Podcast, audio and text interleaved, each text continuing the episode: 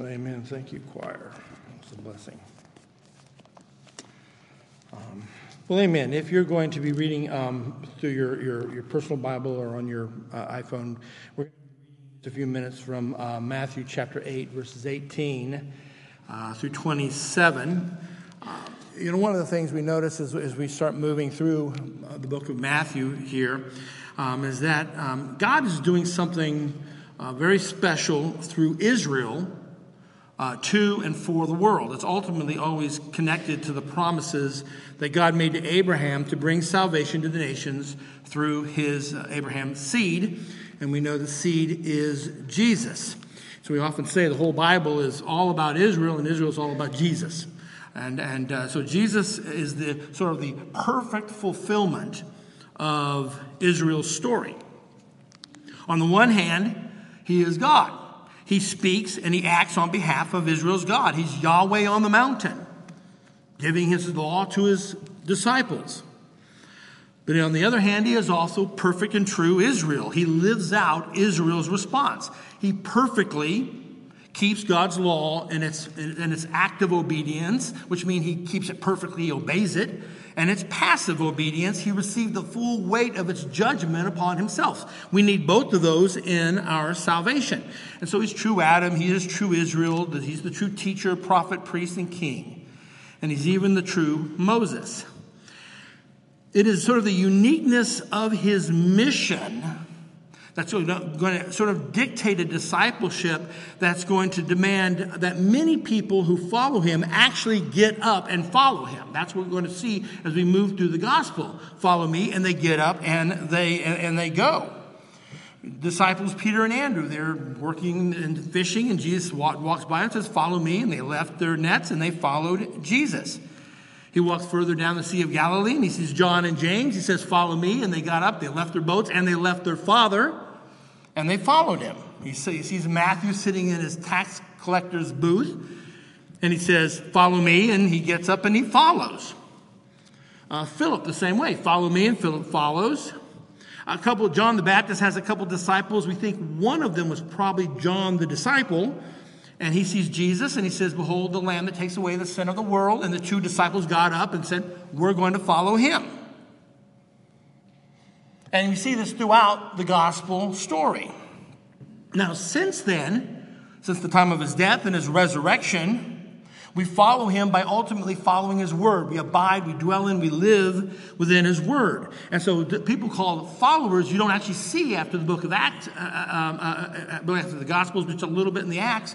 Um, but in the, in, when you get to the gospel, it's believers and it's saints, and there's other kinds of ways of talking about those who follow Jesus. Jesus, during the time of his earthly incarnation, when he was God in the flesh, he, he was an itinerant preacher. And so I, even to, uh, and, and his job was to, to take the gospel and, and to bring the message to Israel. It's kind of their last chance. And so one Canaanite woman wants to come up and have a blessing from him. And he says, "Look, I was sent only to the lost sheep of the house of Israel." And later he would send the disciples out. And he would say, "Listen, don't go the way of the Gentiles. Don't even go into the Samaritan cities. But instead, you go to the lost sheep of Israel." And so Jesus is like the true Moses. Just like true Moses, he comes down off the mountain. We saw this last week. He's touching lepers and cleansing them. He speaks to the centurion, a, a, a Gentile, on behalf of a paralyzed servant, and and and, uh, and heals the paralyzed servant. He's, he heals Peter's mother-in-law. He's doing a, one, a bunch of wonderful miracles. And it says he's casting out demons. He's healing all who are ill. And this was to fulfill what Isaiah the prophet said. He himself took our weaknesses and carried away our diseases. And so we start seeing this growing understanding and even elaboration of what it really means to enter the narrow gate. The poor in spirit are ultimately like the leper, who can are who's odious in God's eyes and in man's. He's like the Gentile without hope in this world. We're like the paralytic. We can't do anything for ourselves. We're, we're sick. We need healing. That's what the poor in spirit are. And even at one time, John the Baptist, he sends his disciples, when he's been in prison, he sends his disciples, and he says, ask him, Are you the one, and do we look for another? Is there something fundamentally different to come than you that we ought to be looking to? And he says, they tell John the Baptist this: the blind see, the lame walk, the lepers are cleansed, the deaf hear, the dead are raised up, the poor, and you can read the poor in spirit, have the good news proclaimed to them. And blessed is he who does not take offense or stumble over me. And we would ask, who would take offense at this? He's just raising everybody up and he's bringing life. But we're told in the Gospel of John, there is a time when he does this incredible miracle. He feeds the multitudes. And he starts talking a little bit about, it's not all about what I did here, it's who I am. And as he starts talking about who he is, people start peeling away from him. They start saying he's not. And it says that even his disciples started grumbling about him. And then finally, he said some things that says a lot of those who were his disciples just withdrew from him. We're not following him anymore. Disciples.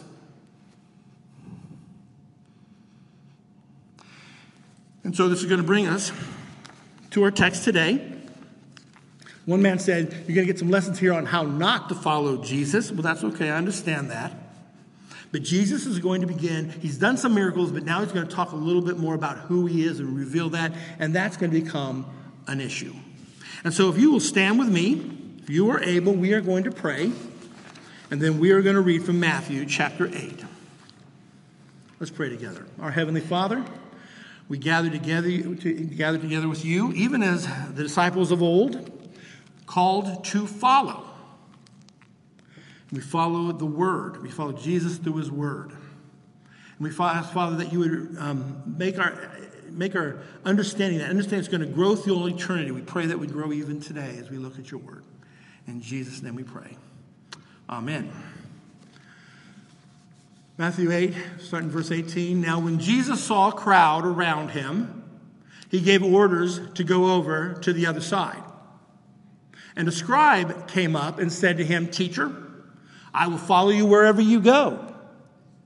And Jesus said to him, Foxes have holes, and birds have the air, uh, of the air have nests, but the Son of Man has nowhere to lay his head. Another of the disciples said to him, Lord, let me first go and bury my father. And Jesus said to him, Follow me, and leave the dead to bury their own dead. And when he got into the boat, his disciples followed him. And behold, there arose a great storm on the sea, so that the boat was being swamped by the waves. But he was asleep. And they went and they woke him, saying, Save us, Lord, we are perishing. And he said to them, Why are you afraid, O you of little faith? Then he rose and he rebuked the winds and the sea, and there was a great calm.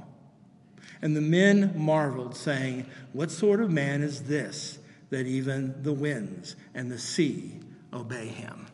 Church, the grass withers, the flower fades, but the word of our God, it stands forever. This is the word of God.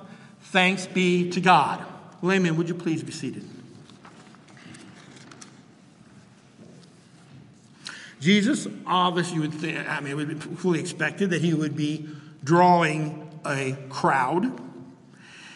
And he gives orders for them to go ahead and depart across the sea. Now, Jesus is known to withdraw from time to time, often with his disciples, for rest, for prayer, and to interact with just them alone. Mark tells us in his account of this, he says that Jesus gave orders for them to, let's go ahead and depart to the other side. But then he says something strange. It says, they took him along with them just as he was. And, and most of the commentators think that in some sense, they know boats, they know what's going on, they know what's happening, and they're kind of taking control of things and taking him just as he was, probably indicated that he was in a pretty um, um, serious state of weariness, of, of, of um, t- being tired. And so they're getting ready to get into the boat. And as they get into the boat, um, a couple of disciples come up there and have some questions before they get on the boat. And uh, it, it, they're, they're going to um, bring questions that I think, you know, we would all kind of maybe ask at some point, um, or that we might say, but uh, it reveals something about what it means to follow Jesus. And so Matthew eight eighteen says, Now, when Jesus saw the crowd around him, he said, let's go ahead and get, he gave orders to go over to the other side. And then let's go on to nineteen and twenty. And a scribe came up to him and said to him, Teacher, I'm going to follow you wherever you go. And Jesus said to him, Foxes have their holes, the birds have the air of the, uh, of the air have their nests, but the Son of Man has nowhere to lay his head. Now, a scribe was a teacher of the law. They were copyists. They would um, um, focus on the law of God. When I say the law, I mean the law of God. And they're very often associated with the Pharisees. Now, some of them were also associated with the temple, but by and large, they were closely, um, they closely were, were dealt with um, and were used by the Pharisees. Um, this scribe, as we're going to see, is ultimately seen as a disciple. Now, when we say disciple here, because we, we often think of the twelve, we think of the women, we think of some of the others, um, but by this time, you ought to see it as sort of a really broad term. It's beyond just the twelve and a few others. It is people who are more ser- they're, they're, they're more serious about Jesus, um, and and they and they're more curious than, than just the people who are just curious and needy. The crowd as a whole, at some point, they were having a real interest in Jesus, and they apparently followed him a fair amount. Some stayed with him. Others would go home and come back, but they followed him for a, a good deal of time. And they were very open to him as a teacher, as a prophet, maybe even the Christ, the Messiah. We're given the name of some of them. We're told that after Judas had gone to his reward, um, that they had to have another apostle fill his place. And they said, we have to take it from among a group of people who had been with us since the preaching of John the Baptist and had witnessed the resurrection of Christ. That's three to three and a half years. Now, there are others who had probably been part of that time, but among this group that was going to be an apostle that takes Judas's place, they had to be there. And they actually gave two names. There are probably more, but they gave two names. They gave a guy named Joseph, who's also called Justus, and a guy named Matthias, and they put them forth and they chose one.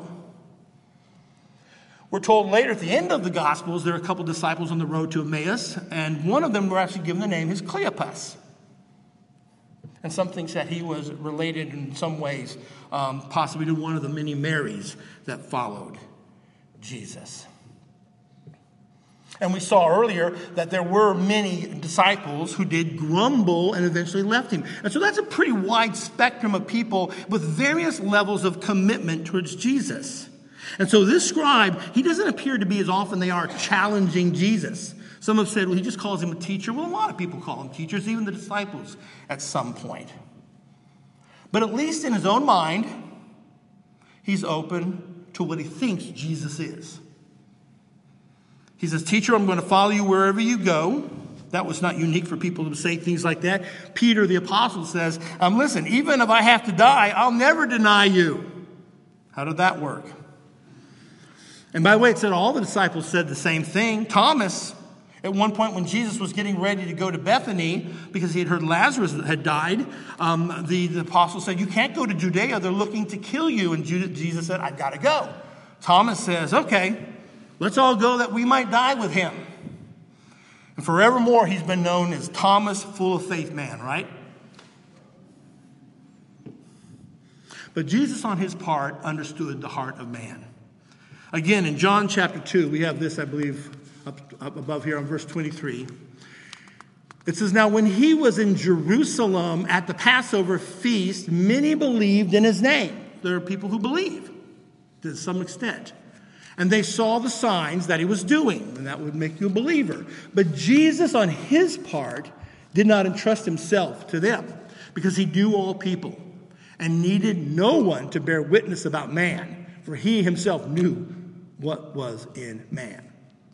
So he knows what we're like. And he knows there's all kinds. He, know, he knows who Judas is. And he knows who Matthias is and Peter. He knows all their weaknesses. And he knows the people that are pushed on through and those that are. He knows those things. He knows what's in humanity. I think we all know that.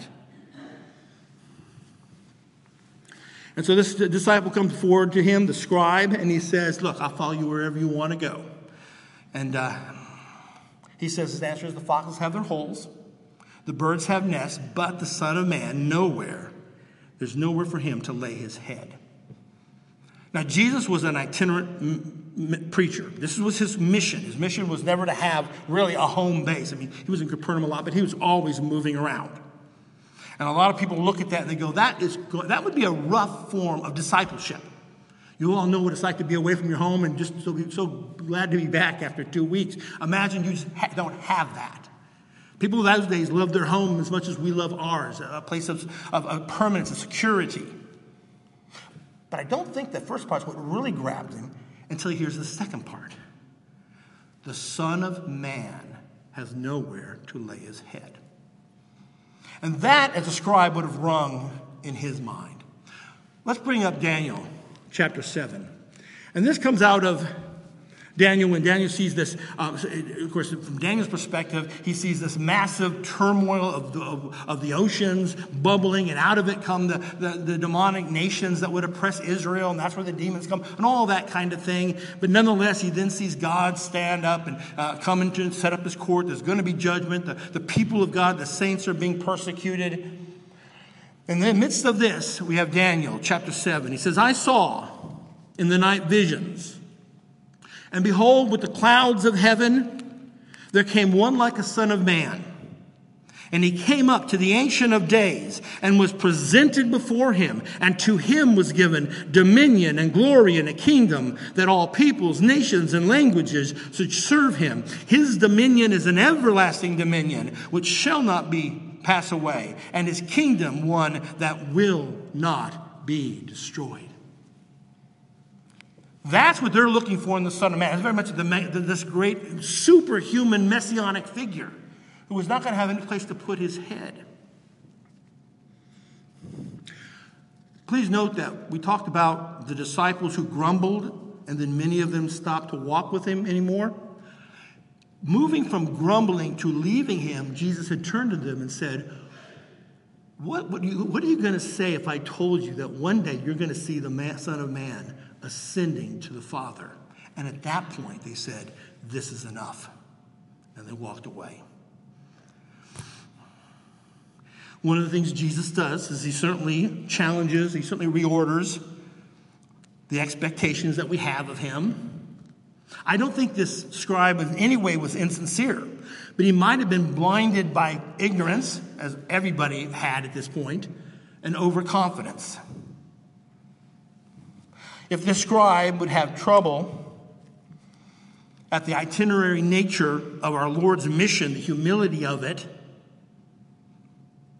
and yet still being the Son of Man that has dominion over all the nations, how much more when he came up against the cross and the Son of Man? We know we really want Jesus to be what we think he should be, but we have all learned by this time he is not tame. He is something greater than we ever think he should be. How did the scribe respond? We don't know. I mean, I assume maybe he walked off. Don't know that. Wouldn't it be great to see him in heaven one day? Would he be like Peter and the others who said, we have left everything to follow you? Or would he be more like the rich young ruler?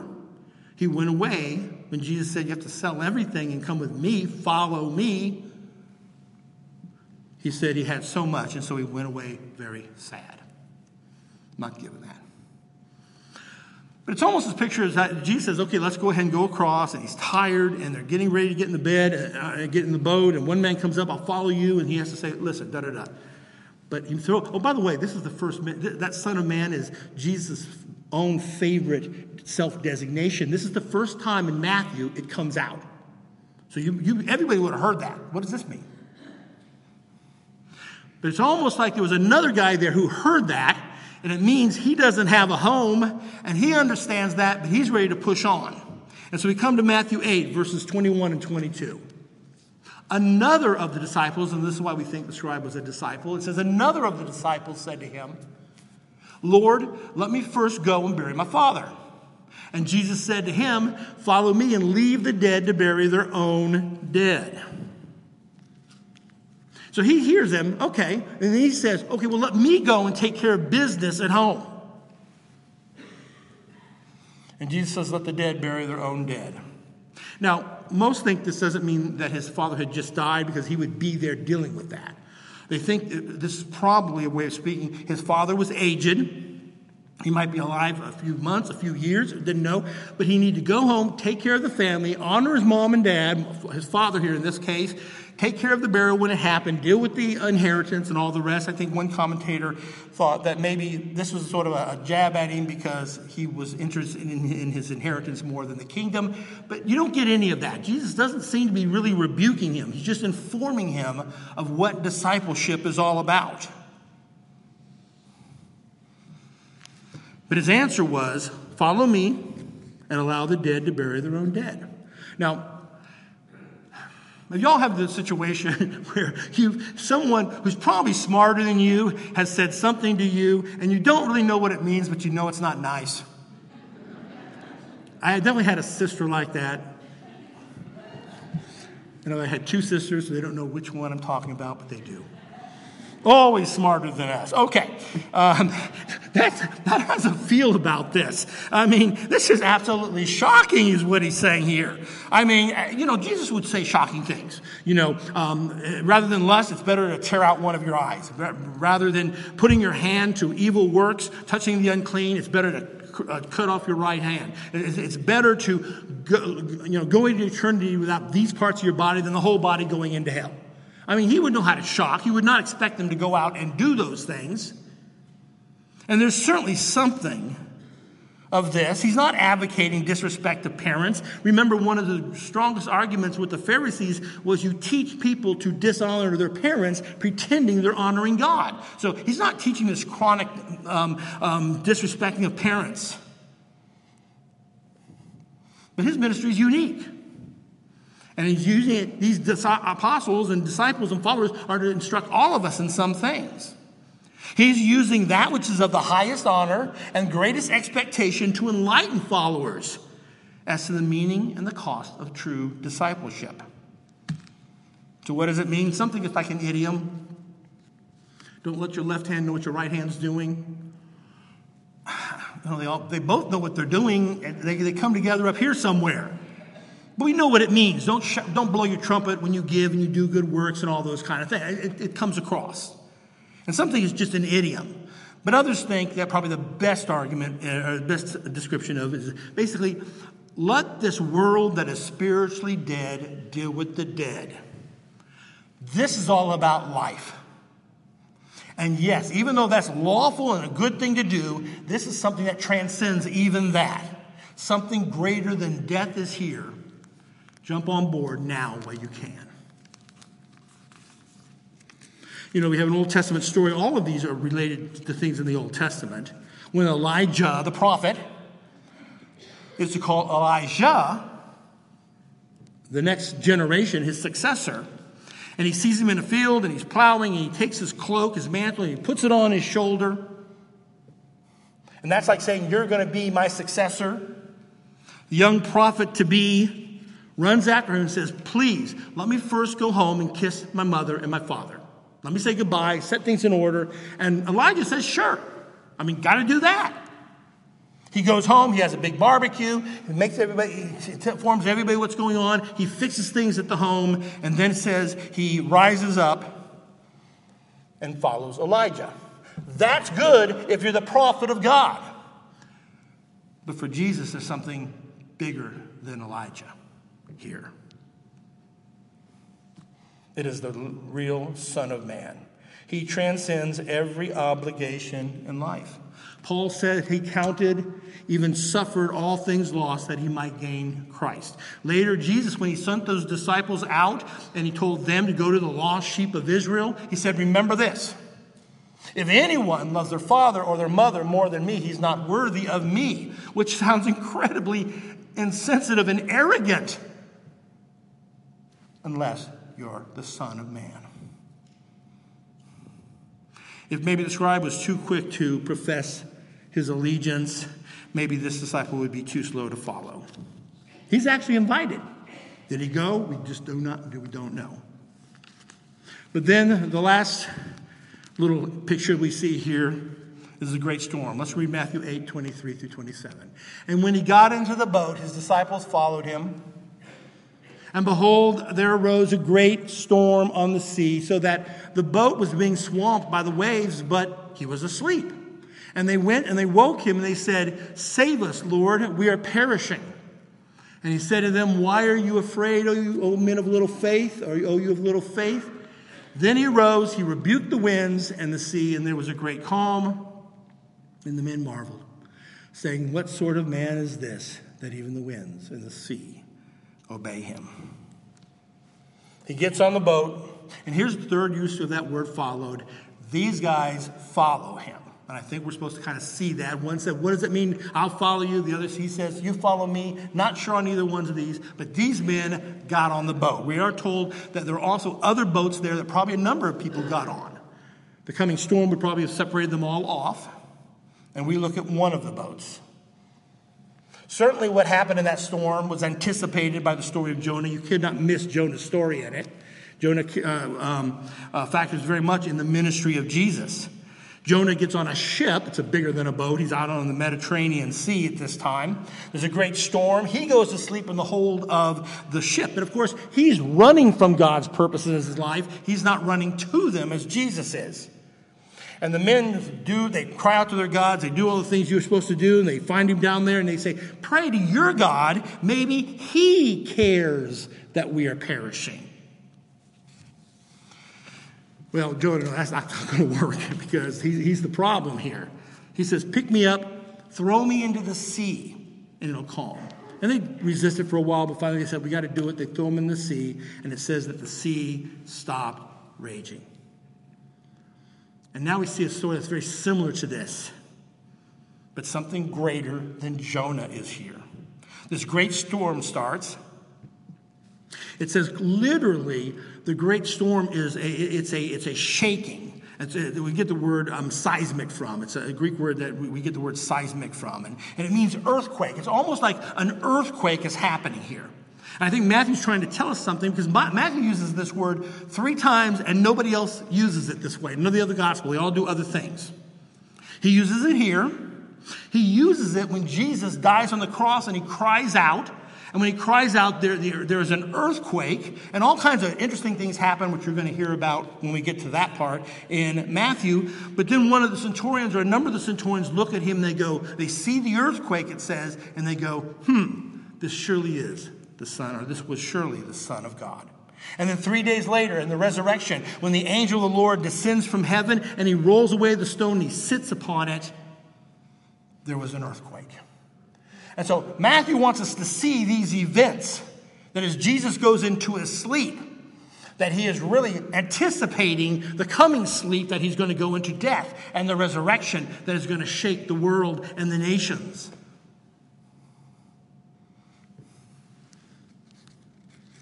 The boat gets covered in waves. The disciples are terror, terrified. They cry out, "Lord, save us, we die."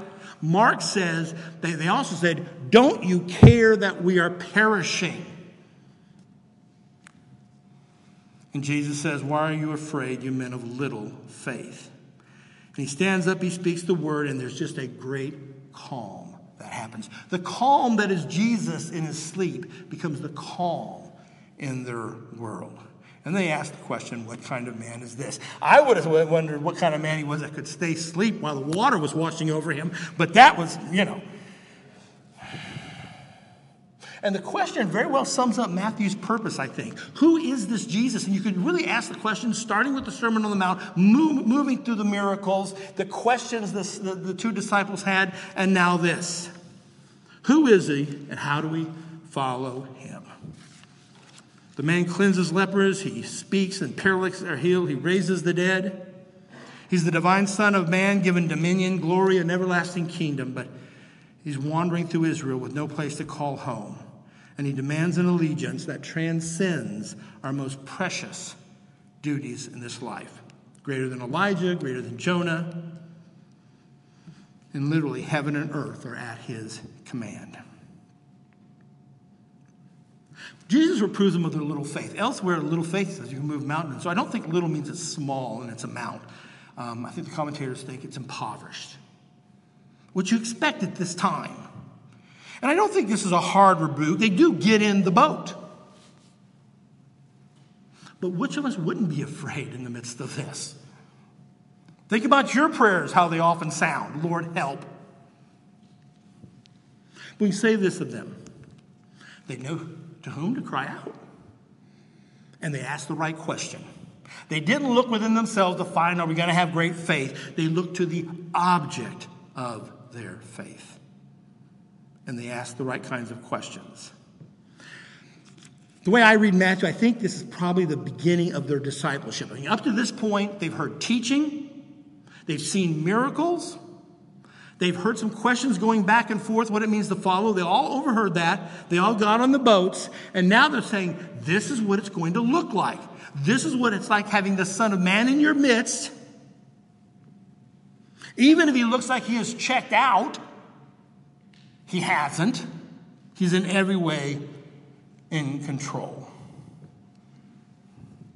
And even when the world rages around you, he is still Lord. He really does, as the writer of Hebrews says, uphold all things by the word of his power, even when he's asleep. And the interesting thing, this lesson that I think we're all moving through never ends, because this is really what faith is all about. This is the beginning of what their discipleship, and think we all can, how many times later he's going to say, where's your faith? Where's your faith? But what's the last things he says in the Gospel of Matthew? He says, I'm sending you out into the nations. I'm sending you out where all the storms are, where all the demonic nations come out, the demons are. You're going out there, disciple the nations. And the last thing he tells them, behold, or lo, I'm with you, even to the end of the age. Church, it's the promise of God. It's in the word of God. Thanks be to God. Let's pray. Our Heavenly Father, we're very much these disciples. We, by, by being here in many ways, we, we profess we will follow you wherever you take us. And your word takes us in some very interesting places. And yet you're always telling us also that you are the ultimate commitment. And all commitments come under that. And that you are with us in the midst of every storm. And although sometimes you, it appears you, you're, you're asleep, we know you're not, you've not lost control. That you really do care. Ask that, we ask that you help build our faith. Our impoverished faith becomes a stronger faith. In Jesus' name we pray. Amen.